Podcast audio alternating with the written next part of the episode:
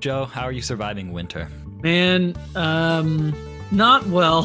I think I get cold very easily and I don't love it. So it's not always the most enjoyable time of the year, other than Christmas, which is the most wonderful time of the year. Yes, it is. But when it gets cold outside, it's just so harsh and sad and not fun. And so what I do is I always have, well, I almost always have like a hoodie or a crew neck or something. And then I'll have a coat on top and I'll have my boots on most likely um, that keep my feet warm. And other than that, really, I just have to suck it up. Like right now, my feet are cold and I can't do anything about it. And it just, it sucks. And that's just winter, you know? Yep, that's in, indeed a very good strategy. You need to find something that you can put on and then just keep on for long periods of time. They'll keep you warm. In addition, my strategy is to get a lot of light on my face at all times so I don't fall asleep. So as, as always, I mentioned the two lights in my room. And yeah, that's that's the secret is even though you can't get the sun, you have to pretend that the sun is out and then your body will thank you for it. That's a really a good strategy because like it, it reminds me, have you seen Ad Astra? yes, yes, I have. It was okay. It was mildly okay. Okay. Yeah. I mean, I liked it. It wasn't the best movie, but in that movie, he has this this room that like simulates what Earth light would be like because he's on Mars, I think, at the time, which is like a really good strategy for tricking your brain into thinking that it's you know not terrible outside. Yep, that's the secret. And what? Oh yeah, it's the Martian that the that there's the rotating ship that simulates gravity so that they can exercise and to do literally anything and it won't feel any different than Earth. That's what I'm thinking of, I think. I think, yeah. And then also, did you say passengers or did you say the Martian? I'm thinking of the Martian, but it might be in passengers too. Okay, because I think it is in passengers, and then also it's I think it's Interstellar as well, which we both love. We both talked. Well, have we talked about that yet? No, we haven't. We need to put that on the list for a spoiler review of Interstellar, one of the great Christopher Nolan films. It's going on right now. It's funny because Jesse was asking me about watching Inception tonight, and then I informed him that it was two and a half hours long, and he was like, "No, thank you." In conclusion, February is the worst month, but then you get through to the end and it's all okay. I agree. Once you're through February, you get to March, and then March is springtime. And the more you progress through springtime, the warmer it gets. And then it's summertime, the best time of the year. The most wonderful time.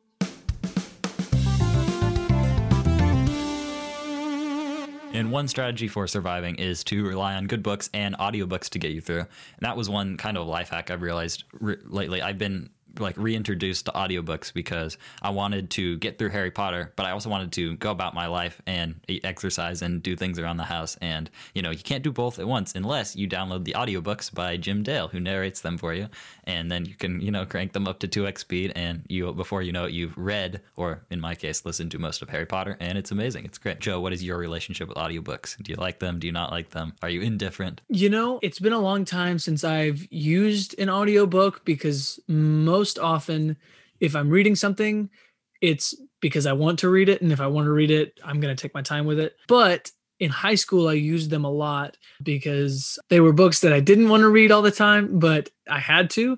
So I had to find a way to get through, you know, X amount of chapters before, you know, class in the morning, which happened quite frequently. We were in the same literature class. You know how that is. Yep. So yeah, I mean, there were many, many, you know, nights that audiobooks got me through because I was able to set them on, you know, two times speed and, and just like get through it. You know what I mean? Yep. So they're definitely helpful, but I haven't used them like recently. And I, I've always wanted to try Audible, but I've just never gotten around to it because I kind of because it's kind of expensive, but also is it like I don't know. Yeah, it's in that in that weird middle ground. But you know, Audible should sponsor us because they sponsor every podcast in the world. Where they say go to audible.com/slash our link and then you know we'll make lots of money and so on. So if Audible is listening, they can definitely feel free to do that. But I agree, it it's like feels expensive to me, which is why I haven't bought it. But in the grand scheme of things, it isn't terrible. I just opt to go to Overdrive, which is the service through our library, and then I can just borrow the audiobooks. Uh, granted, you might have to wait a while for them to be free, but I can borrow them. So I've never heard of Overdrive, but I have heard of Hoopla. Is that different or like the same or sister companies or? They're run by the same company hoopla is like the updated version of overdrive. It's two different apps but i believe it's the same catalog. Don't quote me on that. Okay. One is just like the quote unquote more updated app and one is just the more like 2005 app. And i'm just still on the 2005 version of the app because why not? Gotcha gotcha. And i yeah I, I used hoopla a couple of times and that's really helpful because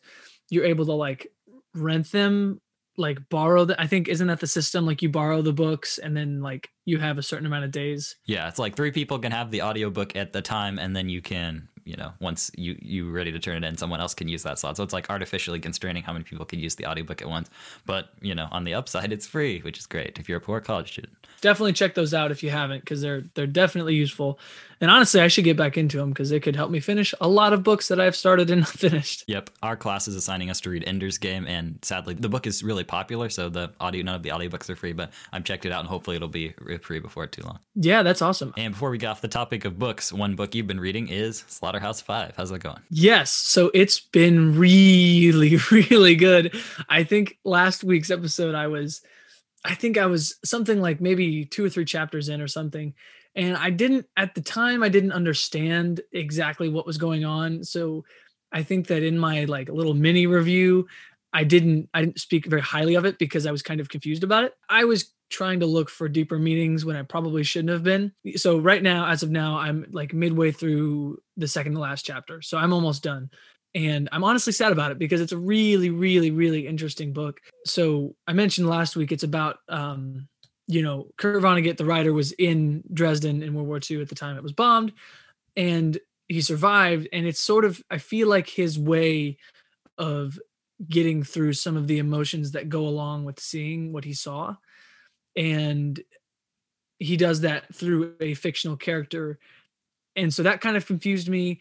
And then some other things in the story because it, it's a science fiction story so there's like science fictiony things that yeah things are all over the place. Yes exactly. So if you read it it's a science fiction book but i loved it. I love it. I'm almost done with it.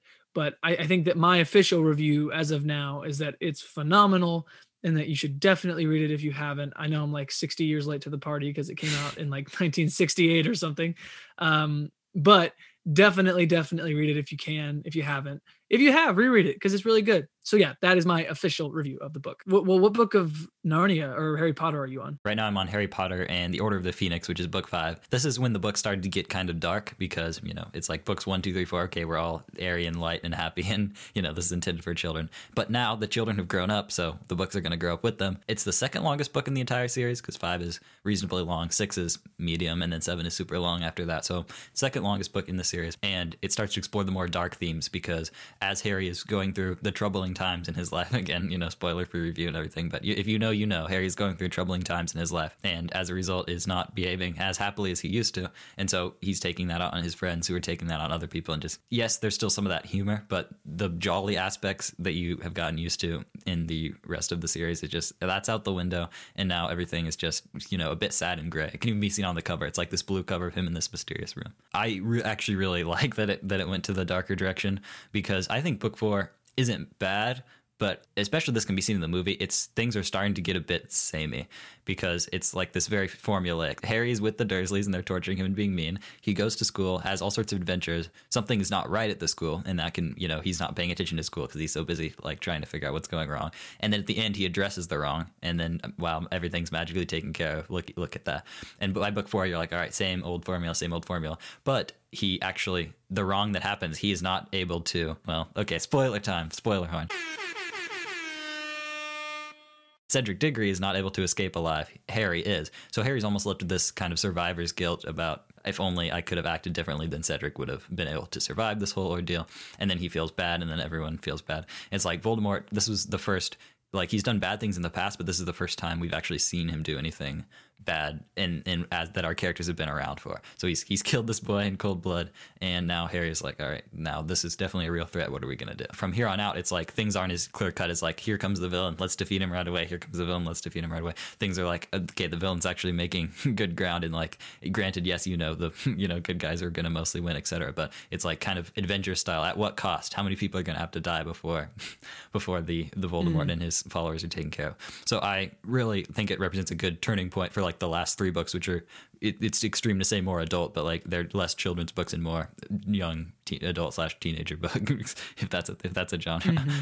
So it's a really good one. Yeah, and we've talked about. I mean, I've, we've talked about the movies. I haven't read the books, but like as you go, like by the time you get to the seventh, it's like you can even tell that the colors are like more gray and dark and brown than than they were before and it was very colorful in the movies like i noticed that the dialogue obviously everything that's happening is darker Uh, so so what i wanted to ask was is the fifth one where dolores umbridge comes in Yes, it is. okay And Dolores Umbridge is can be considered worse than Voldemort because everything she does is personal. Voldemort was never personal. He was just uh, let me you all need to get out of my, either move out of the way or I'll kill you. But it was never personal. He's just like I want to be in power and I'm just going to kill you if you're in my way. Everything Umbridge does is is very much personal, which is why you hate her more than Voldemort and want to, you know, see her be basically killed even though she sadly survives.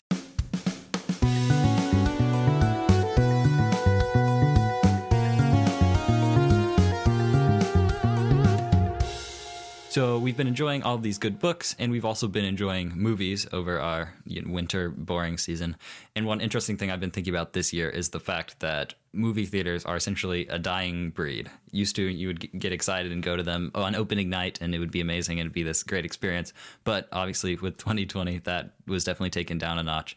And with the rise of things like Disney Plus, basically these companies are trying to skip the middleman and get the movies straight to you and just have you pay money for them instead of going through this entire other party.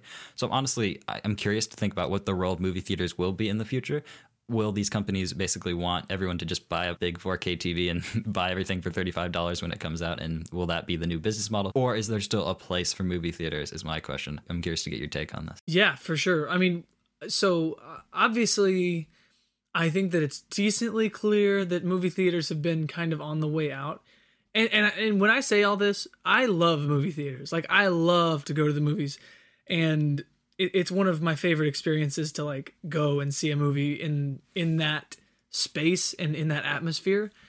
Um, but it's obvious that they're not doing too hot because I mean, 20 years ago you could buy a movie ticket. I've been told by my parents, 20 years ago you could buy a movie ticket for like 10 y- well, not even 10 bucks, like 6 bucks, 5 bucks, 6 bucks. Which is basically free by today's standards. Exactly. And and I'm betting you that the concessions weren't nearly as expensive either. So they've been upping the prices because they know that it's getting harder and harder and harder to make money. What that does for a consumer like me at least is that it makes me more hesitant about which movies I go see because if it's going to cost me like 15 bucks to go see a movie and some popcorn, I'm going to not go to every single movie. I'm going to choose my movies wisely. Yeah. So they've been on the way out for a while. That's just the hard truth.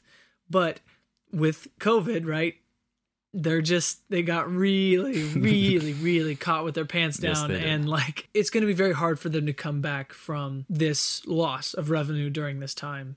And so, uh, like you said, that's why we've seen stuff like Disney Plus with like Mulan or HBO Max with Wonder Woman 84, um, stuff like that, which makes it easier and it's safer. But you're right in that it's really because they just want to skip the middleman and save the money they're spending to get the movies to them and just get it straight to you instead.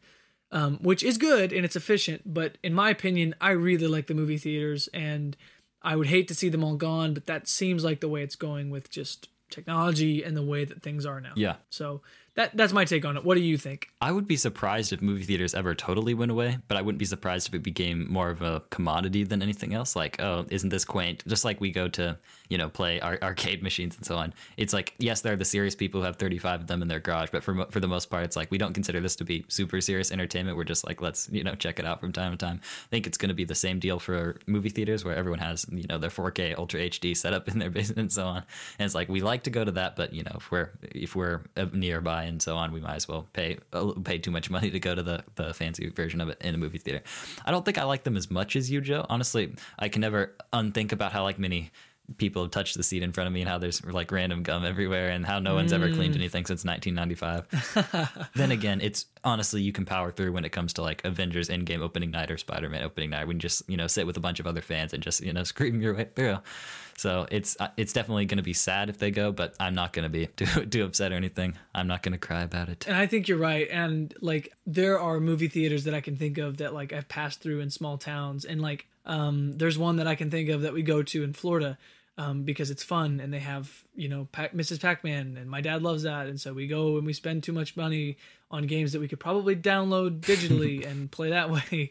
But it's it's an experience and that's what you pay for. So um you're totally right. I really really love that example of of our, our you know an arcade because like I think we've always known that it's going to cost too much money, and that's why a lot of people wait until it comes out on Netflix or Disney or whatever. You know, it used to be Redbox. I remember when it was Redbox. Personally, it makes me sad, but it looks like it's it's where it's going, which is unfortunate. But you're right. I don't think it'll ever die out fully but it does make me sad that it's kind of declining. Yeah, the two interesting examples of it declining are Tenet, which even though we love it and have talked ad nauseum about the many mysteries of Tenet, it did lose a lot of money. There was one article that estimated that it was going to lose up to $100 million.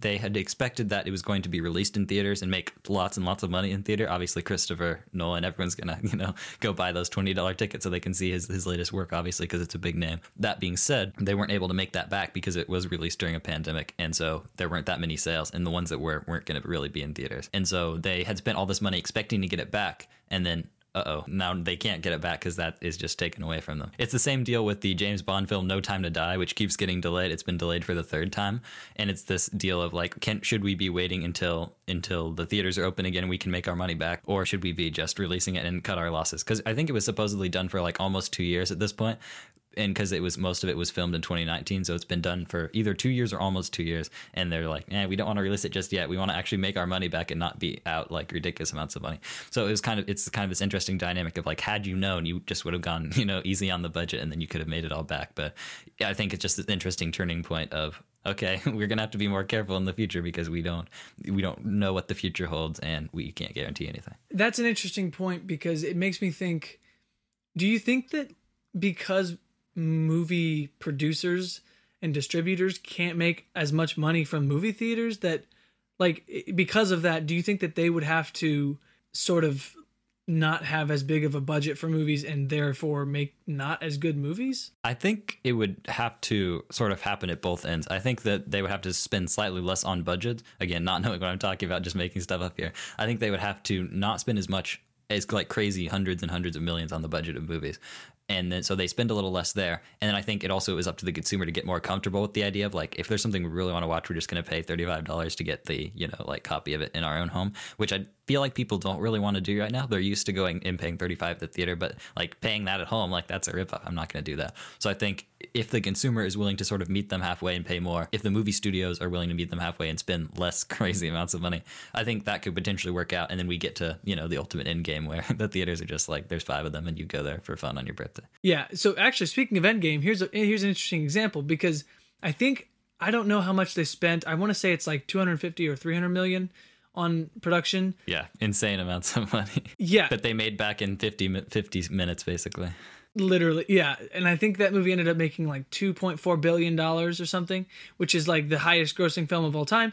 But can you imagine for a second if that had happened in a pandemic where they may have only made now okay, only. 800 like let's let's say like 800 million right? Like that's an insane amount of money. But for 300 million dollars of production budget like a 500 million dollar gain is still a lot. But like do you think that they would have spent as much money as they did if they were only going to make back so much? Yeah and it gets really tight at that point because you have to pay everyone and then you're hoping you're expecting this return for your other tv shows and movies that are coming up and like things can get really tight if it gets messed up. I would be kind of scared to see like if movies think that they're only going to make a certain amount they'd only give a budget of so much to a certain project which would yield a less good project for the consumer you know what i mean yeah, it's a tricky question, and I don't have all the answers, but I do have one evidence to sort of prove that it doesn't result in a less good product, which is mm. the current running Marvel Cinematic Universe TV show, WandaVision. You've probably heard of it. And my review of it thus far, and again, no spoilers, it's new. I'm not going to spoil it for a long time because it's, you know, doing the dumb thing where the episodes come out every week and you can't just skip to the end already, but, you know, it's it's fine. Mm-hmm. So my review of it is it is basically an MCU movie. It has the same executive producer, which is Kevin Feige, and has some of the same people who are involved with the movies, and has a large budget supposedly it had like 25 million dollars per episode or somewhere in the neighborhood of that so it's again it's almost like it is a movie it has this giant budget and it feels very much when you're watching at home like it is a Marvel movie. It just so happens that you only get, you know, 30 to 40 minute chunks of it at once and then you have to wait a long time for the next chunk, which is super annoying. But that's sort of part of it. So that makes me think that you can get this delivered to people, especially for, you know, big budgets whatever. But for less again, that's less of a budget than they were operating on before. They're delivering a great product and people are happy to sign up to Disney Plus. And if enough people sign up to Disney Plus for whatever it is a month, that's a decent way for them to pay for everything. And oh, look at that. You just cut out the middleman and basically you can get high quality stuff pretty much right away. And it's just everyone's happy. In theory, if you can get there, getting there's the hard part. And you're right. I mean, it's a great example of like something with a with a decently large but still kind of not large budget that is a really really good product because like and i've seen i i really i like it a lot and i think that it's a very very cool show. And if you haven't seen it go watch it because it's really good. But i think it's it's not absurd to think that they could make it work with less of a budget especially for something like you know disney where I feel like they've kind of they're they're kind of rolling in it. You know what I mean? They've got money to spare. So like poor Marvel played the sad violin because they have you know billions of dollars in the bank. Yeah. But this again, just looking at it as a case study, it's a very interesting thing to think about. Yeah, hundred percent. And so that begs the question which streaming service is the best? We're going to be ranking some streaming services tonight. Get them in a nice tier list. We've got Netflix, Amazon Prime, Disney Plus, Hulu, HBO Max, YouTube Originals, even though no one really likes them, and Peacock. So the question is which ones are the best? And if I could only have one, Mm. are we saying for Amazon Prime, are we saying only things that come free, or are we counting the ability to pay $4 to rent stuff? I, I wouldn't personally count $4 to rent stuff because that's kind of outside of the Amazon Prime ecosystem. Yeah, it would be only fair to ju- just count stuff you can get with the subscription. Okay, so if I could only watch one of these, I would honestly have to go Disney Plus because they have literally every all the movies from when I was a kid, and in a relatively timely manner, they're gonna have all the MCU stuff again, Star Wars related stuff. Basically, you can look up a map and find out that Disney owns literally every company there ever is, basically, and you'll just basically get all this stuff, and you will just have it with you on all of your devices. So if I can only use one, I would have to make it Disney Plus, and then again, I guess I'd find a loophole where I just go over to other people's houses and watch their stuff. But at the same time, I'm gonna put that in my own personal first place. Uh, see, that's it's really really hard because I think a couple of years ago I most definitely would have said Netflix because a couple of years ago Netflix had Parks and Rec, it had The Office, it had Friends, it had that 70s show, it had New Girl, it had like it had everything, it had all of it. And I feel like what you're about to say is what I 100% agree with, which is that Netflix has taken an extreme turn for the worse, unfortunately. Yes, I see, and I still like it, but it's not the same as it used to be because a couple of years ago, before the other companies had figured out that if they made their own streaming service, they could make more money. Netflix had it all. I mean, it was unprecedented. I mean, it had Doctor Who, it had like Oh, all sorts of movies. it's like crazy to Right? Like, yeah, it's like it had Mad Men. It had it had a ton of stuff. And then as you know, media companies figured out that oh, hey, if we make our own, we can make more money and and that's what they're doing. So The Office and Parks and Rec went to Peacock. Friends went to HBO Max. Things like I think Doctor Who is on. I think it was on Amazon, but now it's on HBO Max. But and I, I don't even know where Mad Men is. I think that's on like that's gone. That's into the ether. yeah. I don't know if they decided where they're gonna put it yet, but I think it's on IMDb right now, which is like with ads you can watch. I don't know, whatever. But I think that it's this is really hard because I still use Netflix a lot. So I think that I'm gonna say I think I'm gonna say Netflix is my number one.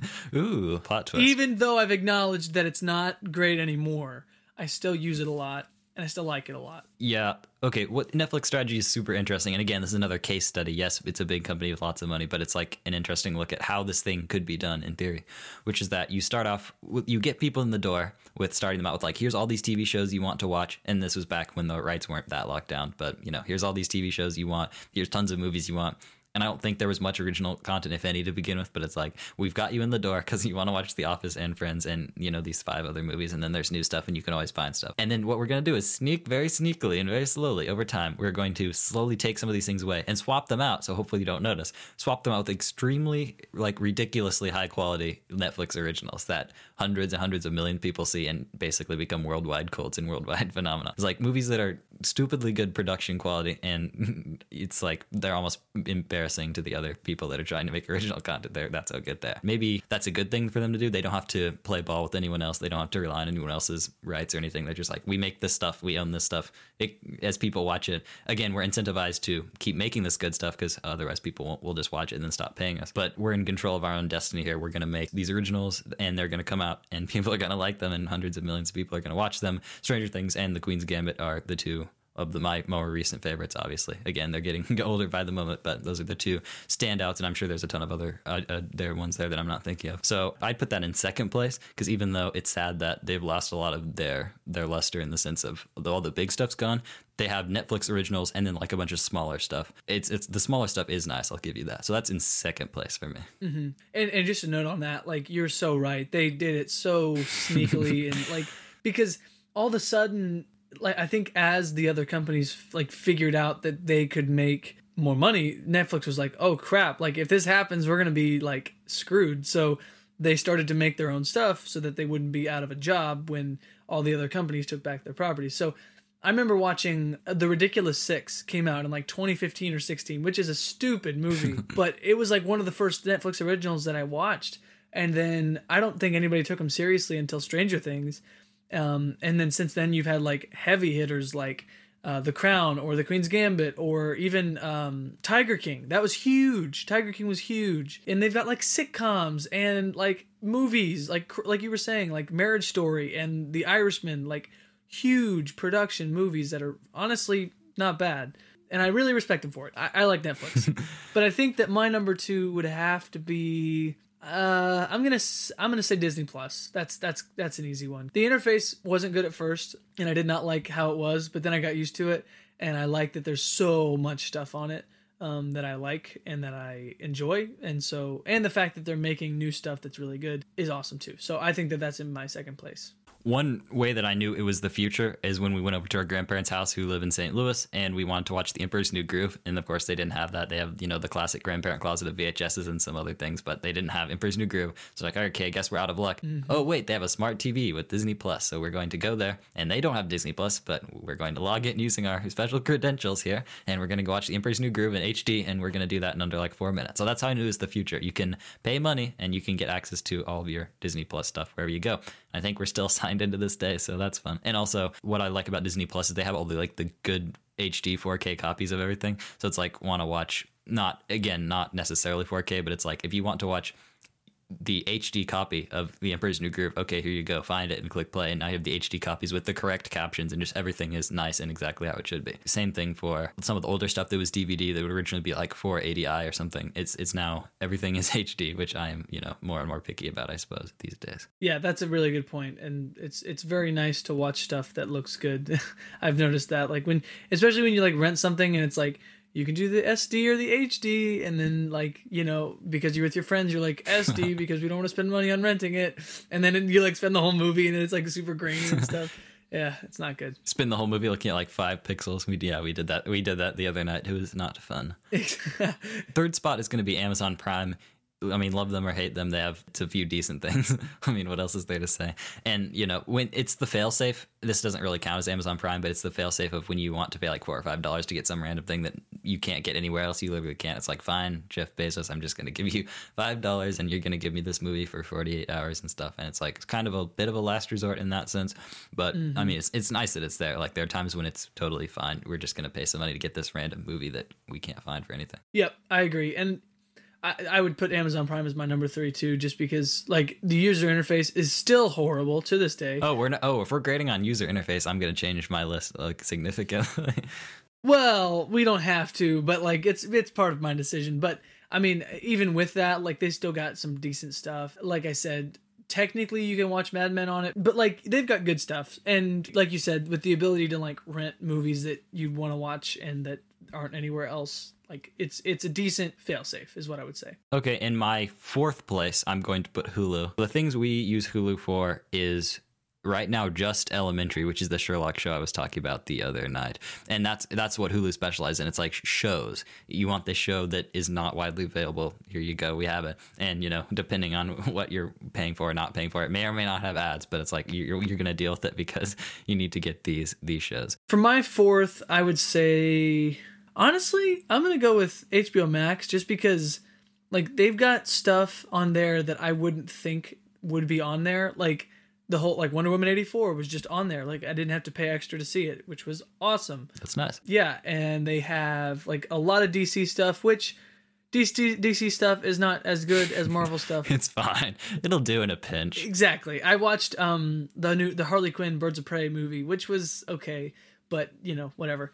Uh, and they've got like Friends on there, like I said, which I need to watch. I haven't watched all of it, but yeah, I would say that that goes in my fourth spot. Okay, so I've never done anything with HBO Max and Peacock, so those are not going to be on my list. So by default, my fifth thing on the list is going to be YouTube Originals, and then the six and seven slots are just going to be empty. And the reason that YouTube Premium is cool is because you can get no ads on the entire service. Like, great, I never want to see ads ever. Oh, I'll just take my money and go go put those ads away now. And then the originals are like more incidental. There's honestly some good Vsauce originals. There's a really good series that I like by him called Mind Field. The first episode is free. The other episodes might be free because it's been such a long time. I don't know. I'll research that and put it in the show notes if so. But there's a good episode where he actually goes into solitary confinement. It's like this documentary where he's like, oh, you've probably seen it, Joe. Like, Yep. I think most YouTube users have seen it at this point because it's you know very fairly well known. But it's like I'm gonna go into this white room and you know we're gonna study for um, for three days and we're gonna study what solitary confinement does and you know talk to these people. So it's a very I'm a sucker for well produced, interesting documentaries. There's some PewDiePie ones and some other random garbage that no one no one cares about. If you're considering YouTube to be a streaming service, that actually wins because they have every YouTube channel I like and that will outclass everything else. So if you want to count that as a street quote unquote streaming service, I will put it up high. But if you only want to count YouTube Premium as the offerings as a streaming service, I'm putting that in slot five. I would say the same. Well, sort of the same. I would put Hulu in number five just because Hulu's okay. CSF where I live, they pay for it. Like that's our cable in our rooms. It's just cheaper to get like a house, a plan for the whole house. So we that's what we use for like live TV stuff like that. And it's nice, but I don't love. I just don't. I don't know. I just don't like it. I never got used to it, and it's weird. And I don't know. I don't know. Um, and then YouTube originals I've never done, and Peacock I've never done. So I don't really have any experience with those. Although I want to try Peacock because, as previously mentioned, The Office and Parks and Rec are on there. But this is my year of novelty, so I'm not going to watch things I've already seen before. I'm going to watch new things. I'm currently watching New Girl, which is very good, um, very funny. Anyway, that Vsauce video, so good. On top of that, anything that he really makes is really good. Anyway, That's true. most definitely check Vsauce out. It's very good. Um, and then also, just I, I had this thought just now in my mind. I'm kind of surprised that not all of them have ads on them. Like Netflix doesn't have ads, Disney Plus doesn't have ads, HBO Max doesn't have ads, and Amazon Prime doesn't have ads. Because Hulu and YouTube do have ads, it's surprising that the other streaming services don't try to kind of double dip and okay, let's get ad money and everyone pays us. Like, look at us, aren't we cool? Hundred percent. If I'm if I'm like high up at Netflix or something, are you kidding me? Like now, as a consumer, that would suck because I don't like ads. It's just sort of surprising to me that we are where we are, and there are ads literally everywhere, all over the internet, mm-hmm. and there are these little sanctuaries of streaming services where there aren't any ads, and I it just kind of surprises me. I don't know. I just noticed that. There were really smart people who talked about this, you know, way more than we have in many meetings and so on. My personal opinion, not knowing anything about anything, is saying that I would consider like, what if Netflix had a, like a ninety nine cent plan or something, and it's like we're gonna give hmm. you tons of thirty second ads and you're gonna be sad about it. But you know, if you want to be a broke college student and like watch random stuff on Netflix with your friends, all right. If you can, you know, go in and get more beverages from the kitchen and so on when those when those uh, at thirty second ads come on, then you might as well do mm-hmm. it and get a discounted price. And I would, you know, leave the existing people alone because you'll make the existing people mad and, and hate you. But it's like, you know, Netflix, I can see the headline Netflix introduces like 99 cent cheap plan that, you know, pay 99 cents every month and then get all these obnoxious ads, but get it would basically be YouTube at that point where the content is subsidized. And considering how much money large companies have to advertise and get their message in front of tons of people, it's like, I think that would more than pay for itself. That might even be, I want to, I mean, I'd hesitate to say for sure because I don't know, but I can imagine that be almost more profitable than the regular paying people. I would almost agree because like eh, the amount of people that use services like Netflix and Amazon and Disney, right? It's astronomical. I mean, like It's hard to find someone that doesn't use it. Exactly, exactly. That's a great that's a great way to say it. And so that just pushes us more towards literally it's a cycle because when cable was the thing, commercials sucked. And so you would, you know, if you had a DVR, you'd record it and skip through them. Or, you know, and then there was this like golden age of like like I said with Netflix, I don't maybe like 8 years, 9 years, uh, you know, and they had everything and you had no commercials on any of it. And it's we're sort of exiting that because, you know, Hulu has ads, YouTube has ads. I think that Peacock has ads because it's got different plans. I don't think HBO or Disney or Amazon or Netflix have them, but don't quote me on that. Well, actually, do quote me on that on Netflix and Disney. I would know that. okay. um, but it's just kind of like we're we're going back to cable. It's just it's all becoming the same thing because yes, you know, we, the people at Netflix were doing their thing, and then eventually the advertisers and the companies and the you know higher ups are going to realize we have to do this to make money because that's what we were doing. Mm-hmm. and it's going to be more annoying for the consumer but ultimately that's the way that it has to go because of capitalism question mark? I don't know. Am I, am I am i mad at capitalism? I don't know. I don't know. Who could say joe? Who could say I don't know. And part of it is that I think Disney will definitely never do this because the whole point of Disney is like we're a premium brand, we're like a family brand. It's like we're never gonna have you know ugly ads in here. The content's gonna speak for itself. So it's clear that like Disney Plus wants to position itself as like somewhat of a premium-ish service. Maybe it costs you know similar to the rest, so on, but it wants to appear fairly premium. And then same, I almost think the same thing for Netflix. It wants to appear more premium than potentially I, again, Amazon Prime and Hulu are the main examples I think of that do use ads to subsidize and or just throws in ads for fun. Like even if you're a paying customer, you probably get occasional like very annoying 10 second, you know, Amazon Prime original ads and that you can skip whatever. So I think that Amazon and Hulu are more shameless in the fact that like, well, we're already, you know, making so much money and we're already, you know, maybe not the most respected and, and we're just going to sort of go all the way. And we didn't even talk about Apple TV Plus, but the clearly the strategy there is that they don't want to junk that up with advertisements either because you're paying for like the sleek Apple ecosystem so you can walk around in your White House with your AirPods headphones and your AirPods Pro Max and everything and mm-hmm. you know, you can connect those to the TV. So it's very much like what type of company are you? In my advertising class, uh, this just past week, we talked about content marketing. Uh, which is just when a company will make content that they can like make content themselves that promotes what they what they are. And mm-hmm. so I, I made the example of Apple in class because Apple is using Apple TV Plus to get people to buy their products. It's just another another reason to be in the ecosystem. And when they get the products, they will have, hey, splash screens coming. hey, try Apple TV. So it's just this giant cycle of like money, money, money, money. There's not a lot of great stuff on Apple TV Plus right now, to my knowledge. There's just a couple of things.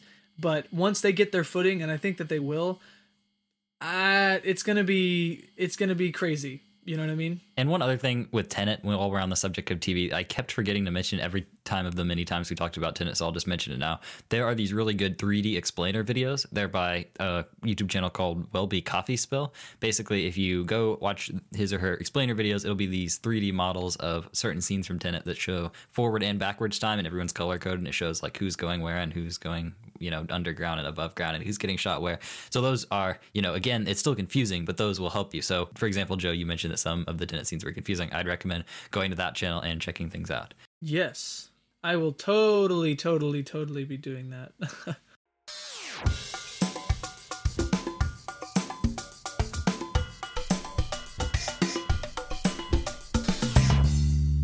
so, because we have one more slot left for a short topic, I'm going to do something that I've wanted to do for a while, but haven't really had the time to fit it in. It's something I want to call brain breakers or like emergency conversation starters. And if you're like in an environment where you want to get some conversations going and have people like feel super weirded out and get like people talking for a long time, you'll ask them some of these questions and that will be a good way to do it.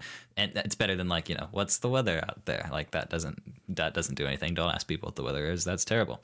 So the questions I'm going to propose to Joe and then I'm going to answer for myself if they're the same, it creates an interesting reaction. And if they're different, it creates an interesting reaction. So here we go. Question number one From what perspective are your memories? Third person or first person or something else? Uh, that's it's a weird question. I think honestly, when I think about it, if it's a real memory, like if it's really something that I remember, it's from the first person. But if it's something that I like kind of remember, but like needs some help remembering, I think it's third person. So I guess both but more often than not, it's from the first person. I think. Yes, I'm only first person. I don't think I have any third person memories. It's just exactly what what I saw in the moment, and you know, if I looked over there and knew what it looked like, then I know then I know what it looks like in the memory and so on. Mm-hmm. I think my earliest memory is third person, but again, it's so abstract you almost can't really tell. Exactly. My earliest memory is playing with toys in the basement with my grandpa. Maybe there's an earlier one, but that's really all I can get if I'm trying to go back. I'm not very clear on that one. I'm just imagining what it would have been like for us to be sitting on the ground and playing with toys and stuff. Exactly. So that's obviously it's really hazy, but I think that's the like. Let me quickly go through all my memories, obviously, but Mm-hmm. you know, I think that's the only one that could be considered third person. yeah, I would agree. Next one, do you think audibly, aka when you're Okay, well, these are. Do you think audibly and do you read audibly are subtly different questions? When you think audibly, is it like you're going about your day? Is there a voice inside your head, and are your thoughts like somewhat complete sentences? See, this is interesting because it depends. Okay, because Okay, okay. sometimes, like when you just asked that question in my head, I was like, yes. I said yes. But is that only because you're in a conversational environment that requires that you synthesize words in the speech? Uh, Had you been alone, would the thought yes just sort of be a vague impression of yes? see, okay, okay, that's a good point because I think so. Okay, wait, wait, wait. Okay, uh, have you seen what is it called? Um, about aliens and they look like octopi and they speak in circles and it's with Amy Adams and Arrival. Arrival. It's Arrival. Have you seen Oh, that? okay. Nope, never seen Arrival. Sorry to disappoint there. But please tell the what you're gonna tell. Yeah, the example I'm trying to make is that these aliens come down and they speak, they communicate in these like these circles. Like you know how we read a word and we look at all the letters and all the letters make a word? Yeah, yeah. They would look at a at one of those circle things and just like take it all in and that would mean something to them. Mm-hmm. And so sometimes I think in my in my head it's like it's more of this like feeling that I'm feeling and I just make decisions based on that. But also it's hard to think about your thinking when you haven't been thinking about your thinking, Yeah, that's the problem. By observing it, you usually break it, so now you have no idea. which means that we'll never know because it's not observable by anybody else but ourselves and if we observe it then we break it. I think what I do is, well, first of all, I don't think audibly. AK, I don't hear a voice in my head. I occasionally think in complete sentences, although usually not. And when in a social environment, always think in complete sentences because it needs to get ready to get sent out to the people listening. So for that reason, I will. But you know, the longer I'm alone and so on, I, the more abstract things will become. And then the second you pay attention, it all breaks down and you don't know anymore. But that's what I think is happening. And the most interesting one that is, you know, save the best for last is it, do you read audibly? And again, this is when you pay attention, things get messed up. If you do it, you will 100% know. If you don't do it, you will not be sure. So for that reason, I do not read audibly. You don't? what? I totally do. I had you in the first half. I do no, I absolutely do not read audibly in any way. How do you like like how does that work? Like what do you mean? Oh man, this isn't great. So I see the words. There is no voice in my head that reads them. I just know what they are because I've been to you know school and know what the words mean, and then the meaning is conveyed in my brain. But there's never any audible stuff going on with that. That is insane. That well, to me, from my perspective, I I don't think I've ever like I was reading today, and I was like like I was reading to myself in my head. That's just insane. Wow, I totally read audibly. By the way, And and by audibly, listeners, we mean like you're there's no sound coming out of your mouth, of course, but there's either a voice saying stuff in your head or not a voice saying stuff in your head, yes, yes. It maybe it comes. I, I like to read out loud, like with my mouth. as one does. you know, when we say audibly, yeah, I, I like to read out loud to people, and I like to be read out loud too. Um, and so maybe that's where it comes from. But I, I totally, totally read audibly. That's crazy that you don't. Wow. Okay, I'm, I've actually have a couple of questions. And the official term for this, which again, show notes, probably a Wikipedia article because Wikipedia is great, will be subvocalization. Either you do subvocalize, you hear a voice in your head, or you do not subvocalize, you do not hear a voice in your head. What does it sound like? Is I mean, I don't know what it's really like. Is that your voice? Is that a computer generated voice? Is that a British man? You know, actually, it depends. Okay. I'm not dodging the question, but it does depend because here's an example. So I did cross country in high school, and when I would run, I would hear the voice, uh, like when I would get tired, I would hear the voice of either my coach or some guys that were older than me that like really were encouraging to me and mm-hmm. so i would hear their voice in my head telling me that i could go faster Yeah. right and it was just me but like it would be in their voice you know And same thing to reading. well, oh, I've never thought about if I like mentally assign voices to people in a book. That's what I was asking. I was saying, like, is in your head, is it your own voice that's reading it? Or can you not really tell because when you observe it, it breaks down? Well, I don't know. I I think it's me. I think it's just me. Like it's just my voice. Okay, fair enough. Yeah, that works. But I will pay attention and see if I notice anything, and hopefully that it, hopefully it doesn't break. Everyone, no matter what, when they pay attention, they will probably hear something audibly. But again, if you know, you know, and you'll you'll know what you do when you're not being observed by mm-hmm. yourself. Okay, I actually have a question. Yeah, go for it. This is not related. Well, it is related, but I had a dream last night. Uh oh. And in this dream, I don't remember a lot about it, but I do remember that someone spoke in Spanish to me. And my question is to you Does that mean that, like, subconsciously I know Spanish? Because everything in my dreams come from my brain, right? So, how would that happen? I don't want to disappoint you, Joe, but I think what actually happened is the part of your brain that understands speech was active and thought it heard Spanish. But all it was was like the impression that you heard Spanish, if that makes any sense. There was never any Spanish speaking or cognition going on. It was just that the the part of your brain that does understand and speak some Spanish was active. And it's like, because what did they say in Spanish? See, I don't remember. I do remember that I recognized some words, but not all the words. So for all you know, they just said adios and como estas and stuff, Uh-huh. and then it was like your brain was like, I remember Spanish, and then you're you're because you don't remember, you're like thinking that it was more advanced than it was. Again, I don't know your inner psyche or anything. I just for for the t- weird stuff that's happened in dreams, it makes me think I'm really talented. It's like, well, because I can't remember the specifics, I don't think I'm really talented after all, even though I wish I was. Okay. I think that might be happening, but you know, I'm open to other ideas. Well, no, I mean that that does make sense because I'm not fluent in Spanish, unfortunately. But yeah, I just thought it was interesting because I was like, well, everything in my dreams comes from my brain, and if he was talking to me in Spanish, then Spanish is in my brain, which is not a lie. Like I know some Spanish, but not. I don't know. It's it's weird. Does that ever happen to you? no, my dreams are the most stupid things in the entire world. Okay, so here's the thing: when you when people like to talk about their dreams, uh, it's always like obviously really sort of kind of dumb to hear about people's dreams because it's like who cares, whatever. But you know, at least it can be funny for the entertainment value. And so I will. The only time I'll really talk about my dreams is when it's like this was this left an impression on me, not even a bad impression. It's just like something about this.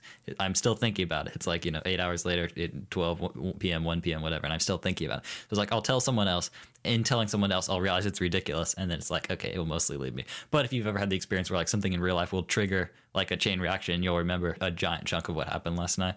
Like you know, if you did hear something in Spanish, maybe that tr- again, for example purposes, triggers something where you remember what happened last time. And I can kind of like get away from this urge to tell people what it is by just writing it down in notes. Mm-hmm.